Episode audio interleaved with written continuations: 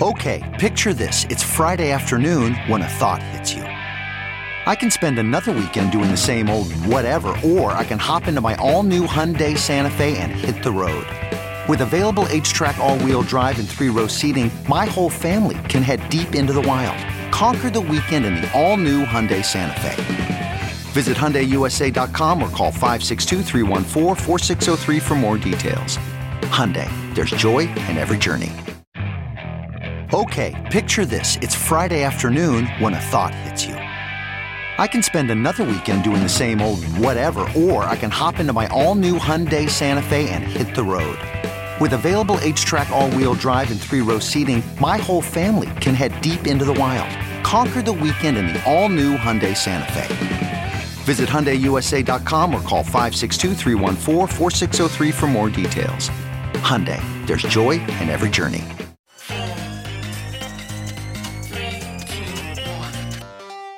Welcome back to The Breakdown with me, N L W. It's a daily podcast on macro, Bitcoin, and the big picture power shifts remaking our world. The Breakdown is sponsored by Nexo dot io and produced and distributed by CoinDesk. What's going on, guys? It is Saturday, June twelfth, and that means it's time for the weekly recap. This week, I want to talk about the idea of Bitcoin as economic empowerment, and what I see as a new narrative emerging that could bring in the next set of Bitcoin users. But to set the stage for that, I actually want to go back to Tuesday night. The El Salvador Bitcoin bill had been released in full, and the assembly was about to debate it. I was inspired to do a thread on Twitter answering a question that I had seen a number of different people ask, all of which amounted to, how could this possibly not cause the price to go up? I have a theory about this, that individual events don't actually impact Bitcoin's price, really. And a lot of the issues that I get into, I think, are salient for this conversation today. So I'm going to read and, in some places, paraphrase that thread. On this momentous night in Bitcoin history, I've seen a number of people ask, how could this possibly not cause the price to go up? My theory? Individual events don't impact Bitcoin's price, at least not really and not alone. Bitcoin markets are driven by big structural narratives that create the raison d'etre for new entrants to participate. Obviously, we've been in one of those big structural narratives since March twenty twenty. This is the money printer go burr means inevitable inflation means institutions get in here. Within the context of those meta-narratives, individual events that validate and amplify the narrative can impact price, both by drawing new people in on the strength of the evidence for the narrative, as well as by arming bulls and traders who are inclined to go long. The end of Q four of last year and the beginning of Q one this year was all about these types of events, culminating, I think, with Tesla's one point five billion dollars Bitcoin buy. That really seemed to cement the idea that this whole Bitcoin treasury thing wasn't just for the Michael Saylors of the world. But then something happened, and we started to head sideways and down. Was it the endless barrage of FUD around Tether, around China, around the environment, around Elon, around China again? I don't really think so. To the extent individual events did start downward action, they weren't really the force that shaped how far the fall took us. That, of course, was leverage. I've explained that on previous shows. But even beyond leverage, I think that something bigger was happening. The money printer go burr meme, the meta-narrative that set the context for the last year plus, has been losing steam on a macro scale. Because remember, and this is really important, the money printer go burr was not just a Bitcoin meme. It was a meme that explained and justified exorbitant valuations across the stock market, across markets in general, but especially in tech stocks and risk on bets. The vaccine and reopening has changed everything. More specifically, it has changed the market's belief in the Fed's ability to keep monetary policy as it has been. For the last few months, every time Jerome Powell has said that they aren't even thinking about thinking about raising rates, markets have basically said, we don't believe you. So markets started to reconsider some prices, particularly around the riskiest things in tech. Instead of a money printer go burr, stocks only go up market, we started to be in a who the f*** knows what happens next market. This doesn't tend to lend itself to piling into risk assets and novel new monetary systems. And to the extent that macro folks did have conviction they knew what was coming, their bet was inflation that forced the Fed's hand to back off, which would mean rising interest rates and lower valuations for stocks, and consequently Bitcoin. Now, of course, there are plenty of macro folks who have bought into the narrative of Bitcoin as inflation hedge and have continued to be bullish. But on a macro scale, that take on Bitcoin, one, competes with other ideas of it, like a risk-on asset, and two, is a long-duration view. In other words, I imagine that there are a hell of a lot of people who have long-term conviction that the programmatically hard cap supply asset is going to be a great fiat inflation counterweight over time, but will still trade like a risk-on asset in the short term. So what you've got is a setup where there is a lot of macro context for C F Os and institutions to take a more wait-and-see approach. And certainly, the endless chain of F U D doesn't help here. That means no momentum and narrative-supporting news for the traders and bulls to make their levered bets that raise the price and offer that confirmation bias of the institutional narrative. Instead, we've had just a slow to not-so-slow drip of F U D without counterweighing institutional entrance event announcements, set in a larger liminal macro moment where everyone feels like we're in an in-between.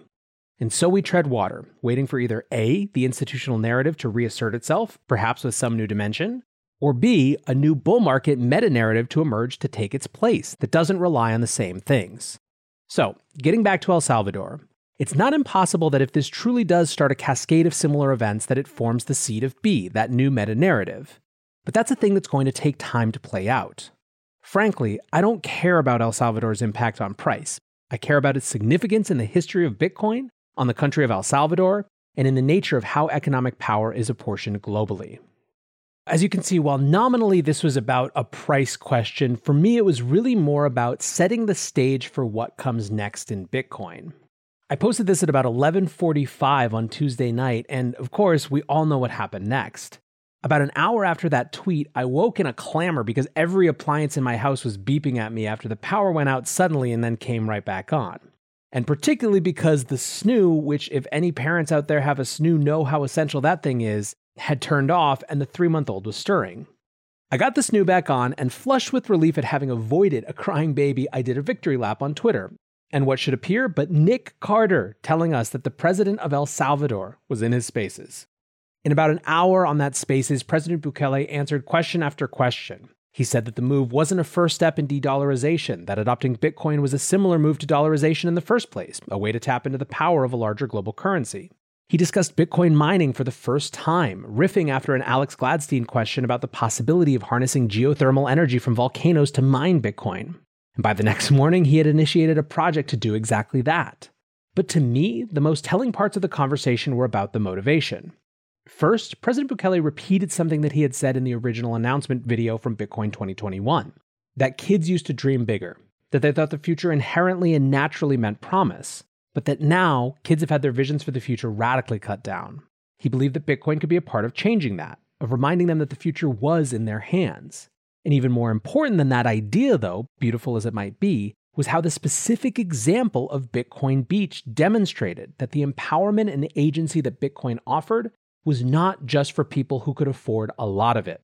The conversation went on, and it culminated in an amazing moment of hearing the final votes and the applause from the assembly building live. By the next morning, something had started to become clear. That new narrative, that new raison d'etre, the new thing that would propel people through the door of Bitcoin had arrived. Bitcoin was economic empowerment. Looking for the best way to unlock your crypto's liquidity? Nexo dot io is exactly what you need. Borrow against your digital assets at just six point nine percent A P R. Earn passive income with yields of up to twelve percent. And swap between more than one hundred market pairs with the Instant Nexo Exchange. Try the Nexo Wallet app to get the whole three hundred sixty degrees of crypto banking. Get started at Nexo dot io. That's N E X O dot I O to get started today.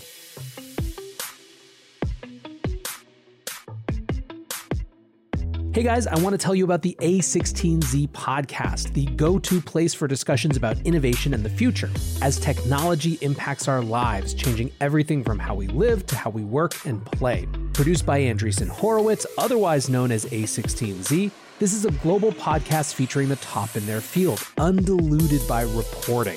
Featuring expert voices from Vitalik Buterin to Chris Dixon, the A sixteen Z podcast covers the important trends like crypto, everything from DeFi to N F Ts, before they're trends. The show also features business leaders and entrepreneurs, top industry and academic experts, and up-and-coming fresh voices, as well as early book authors, so you get the ideas first. The podcast is a top ten regular on the charts and is on many best-of lists and has even influenced policymakers in proposing legislation based directly on listening to episodes. If you want to stay on top of tech and the future, be sure to subscribe to the A sixteen Z podcast. Just search for A sixteen Z in your podcast app and subscribe. Okay, I actually want to pause here and get a little clearer about some terms. When I say things like Bitcoin was looking for a new narrative, I don't mean that it was looking to justify its existence in a new way, and I don't mean that it was shedding the old ideas that had made it relevant to different groups. Instead, what I'm acknowledging is that for any asset, but more importantly for any movement, there are waves of adoption. Each wave tends to have a slightly different hook that appeals to a slightly different audience. It's not that these hooks are mutually exclusive from one another. It's that they tell a part of the story in a way that resonates with the real experience or perspective of the new group that's being recruited in. Let's go back to the Money Printer Go Burr meme and the digital gold inflation hedge meme that struck last year. The real audience for those was these institutions who had one eye on Bitcoin but who had never before felt compunction to fully move in. The great monetary inflation thesis articulated by Paul Tudor Jones and reinforced by Druckenmiller's inflation warnings, by Michael Saylor's melting ice cube metaphor, it was all a message for institutional investors. And they came. They're still coming. That concern hasn't gone away. But that particular group has to balance other considerations, and they are ruled by the macroeconomic environment. As I discussed in that thread, I believe macro is in a liminal in-between moment. Yes, there are concerns about inflation. It hit five percent this week. But at the same time, while many of these investors who bought into Bitcoin's long-term structural inflation hedging, they also recognize that in the short term, it trades like a risk asset. That is a benefit. It's gold with upside. It addresses not only inflation, but a world with no yield. However, if monetary policy takes a big rip in the other direction with rates rising, an outcome many see as inevitable because of rising inflation, then things that trade like risk assets and are associated with tech and high valuations are going to be the things that lose valuation fastest. The point isn't that the path is predestined, just that it's one of a lot of competing forces with no market consensus on what happens next. Institutions, way more than renegade individuals, are sheep when it comes to investing. They're not the type that are going to jump in when there is so much ambiguity. So, right now at least, the Money Printer Go Burr inflation narrative has run up against some macro limits in driving new institutions in.